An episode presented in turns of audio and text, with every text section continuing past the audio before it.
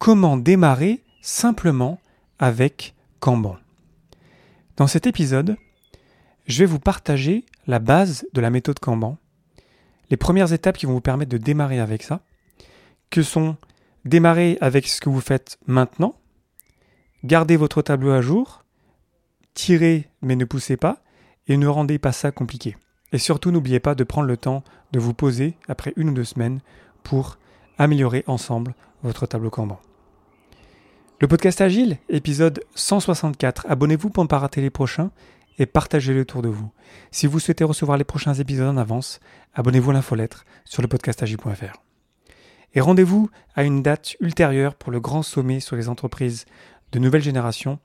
Vous trouverez l'information de la euh, prochaine date sur thenextgenenterprisesummit.com et profitez toujours d'un code de réduction de 10% pour le super jeu Totem sur totemteam.com avec le code LEODAVEN, L-E-O-D-A-V-E-S-N-E e en majuscule sans accent. Merci pour votre soutien et bonne écoute.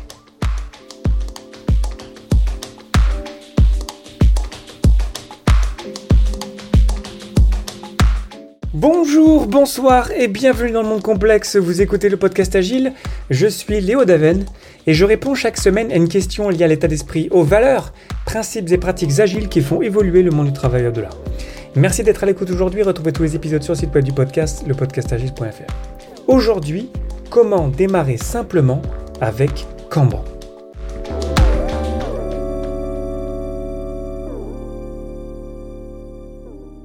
À l'heure où j'enregistre cet épisode, on est toujours en pleine période du coronavirus. Et j'essaie de vous faire des épisodes qui, j'espère, vous inspirent et vous aident au quotidien. Et donc, euh, cet épisode suit cette logique. Et j'avais envie de vous parler de Kanban parce que j'imagine que pour beaucoup d'équipes dans le monde, d'un coup, on se retrouve à travailler chacun chez soi. Et parce qu'on ne se voit plus directement euh, en face à face, parce qu'on ne fait plus de réunions comme d'habitude, même si bien sûr on peut toujours faire des réunions en mode remote on a besoin de rendre notre travail visible quelque part. Donc j'ai pas envie de vous faire une promotion de n'importe quel outil Kanban, euh, il y en a plein qui existent sur le marché, vous tapez simplement euh, Kanban euh, tableau en ligne sur internet, vous allez trouver ce dont vous avez besoin, il y a plein plein plein d'outils super. Mais au-delà de l'outil, comment faire pour bien démarrer avec Kanban et le plus simplement possible si on n'y connaît rien? Et même si on y connaît quelque chose, comment faire pour bien démarrer avec Kanban? Là où c'est marrant, c'est que je me suis rendu compte que j'ai fait un épisode là-dessus. C'était l'épisode 14, donc ça fait déjà euh, quasiment 3 euh, ans. Et j'avais envie d'en refaire un, euh, mis à jour et mieux, je pense, encore mieux, pour vraiment démarrer le plus simplement possible avec Kanban. Parce que Kanban, honnêtement, on le voit partout aujourd'hui. On connaît tous les trois étapes à faire en cours terminé. Mais ça suffit pas. Et on peut très vite tomber dans des anti-patterns, même si on utilise en fait la visualisation de notre flux de travail. Donc comment faire ça le plus simplement euh, possible? Donc déjà, le premier anti-pattern auquel il faut qu'on fasse attention ensemble, c'est lorsqu'on va démarrer avec ce qu'on a. Donc c'est un des principes de commande, de juste démarrer avec ce qu'on a. Et lorsqu'on fait ça, lorsqu'on ouvre un, tableau en ligne, qu'on commence à mettre nos colonnes, nos états, euh, nos statuts de tâches, de ce que j'ai observé, souvent on tombe dans le piège d'essayer tout de suite de designer notre flux idéal, au lieu de démarrer avec ce qu'on a. Et ça, ça, paraît simple, mais je l'ai vu souvent. Et c'est vraiment une mauvaise pratique de se dire, ok, ben tiens, on en profite pour la première fois, on va voir notre flux enfin de travail, on va voir nos étapes, on va pouvoir voir en fait notre travail euh, visuel, et c'est très bien. Mais on tombe dans l'anti-pattern de designer tout de suite un meilleur flux. Alors que c'est pas ça qu'il faut qu'on fasse. On démarre juste avec ce qu'on a. Donc très simplement, c'est quoi notre manière de travailler aujourd'hui? Et on est concentré là-dessus et on ne cherche pas à l'améliorer tout de suite. Bien sûr, on peut quand même déjà le rendre un petit peu fancy. Euh, on essaie vraiment de coller à la réalité, mais le but, c'est pas tomber dans l'anti-pattern, de le designer euh, tout de suite. Parce qu'ensuite, on va se poser, une ou deux semaines après, ensemble, avec toutes les personnes qui ont des tâches sur le tableau comment, pour l'améliorer ensemble. Donc c'est important qu'on commence en fait avec euh, l'état des lieux, quelque part, de comment on travaille aujourd'hui. Et ça fait souvent un peu mal d'ailleurs, parce que quand on commence avec l'agile, euh, vous, le savez, euh, on rend les choses visibles et euh, ça fait pas super plaisir parce que c'est souvent pas super joli ou c'est pas super au point. Et on peut aussi tomber dans l'anti-pattern de dénoncer l'agile parce que c'est là à cause de l'agile, alors que pas du tout, c'est juste qu'on rend les choses transparente. Donc faisons attention à ça.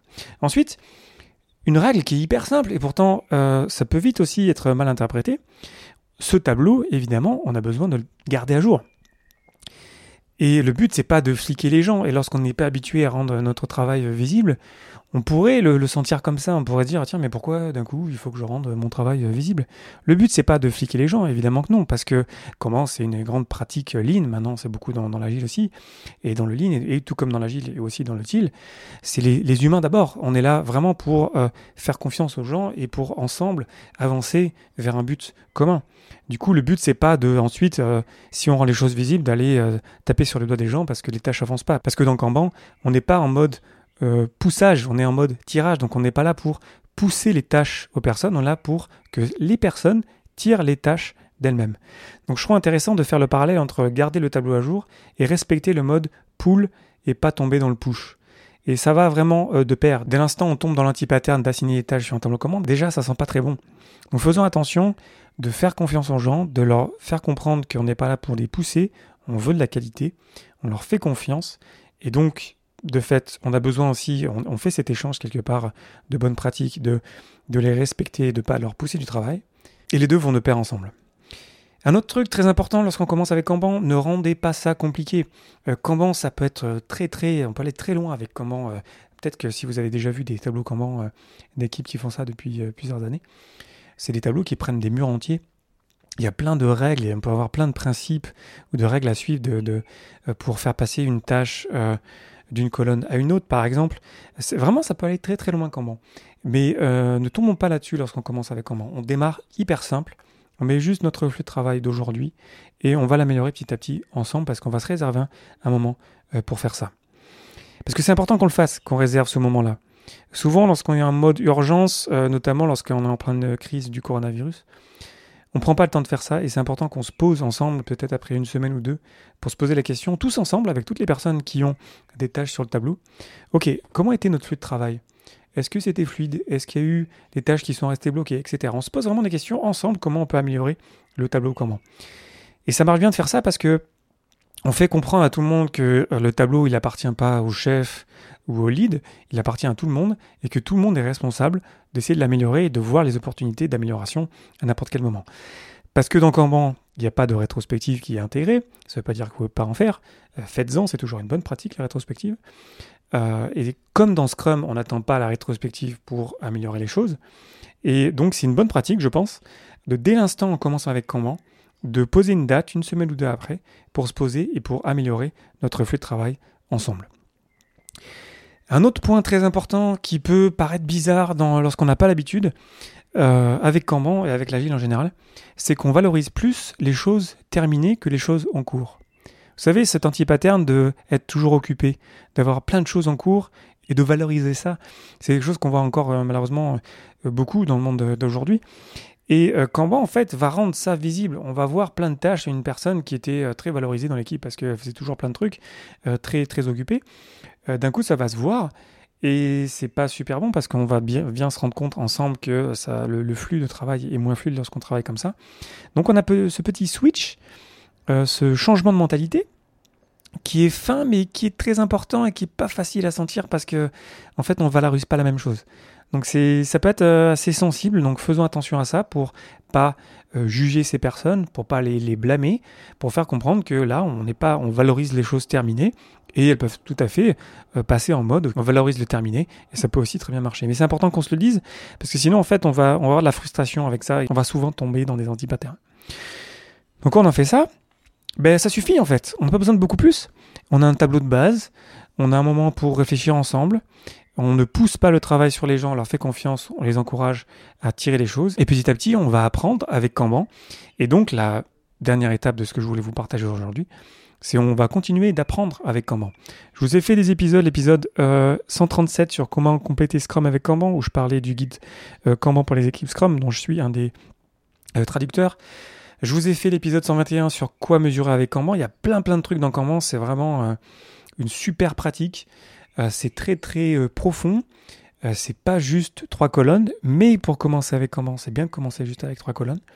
de prendre l'habitude de réfléchir comment est-ce qu'on peut améliorer notre flux de travail. Et ça peut aller très loin, et ensuite peut-être vous allez vous retrouver avec un tableau qui évolue avec de nouvelles lignes, avec de nouvelles colonnes, avec des nouvelles couleurs, avec des, règles qu'on va rendre explicites, etc., etc. On peut aller vraiment très très loin avec comment, et c'est vraiment une méthode qui est super puissante et qui mérite vraiment quelque part qu'on s'y intéresse, euh, qu'on la respecte et que on la prenne avec, respect quelque part. C'est pour ça que je vous parlais de ces euh, anti-patterns particuliers. Donc voilà, c'est tout ce que je voulais vous partager aujourd'hui, de comment débarrer simplement avec Kanban.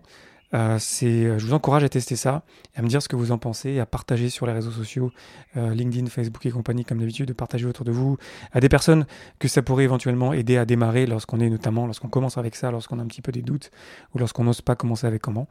Et euh, écrivez-moi aussi pour me dire ce que vous en pensez. Peut-être que vous auriez ajouté d'autres pratique de base pour commencer avec comment. Moi, je pense que c'est vraiment la, base, mais après tout, euh, pourquoi pas, on peut toujours euh, euh, ajouter des petites choses là-dessus. Donc, n'hésitez pas à m'écrire, à me tweeter. J'utilise plus Twitter et LinkedIn que, Facebook. Facebook, j'y vais rarement.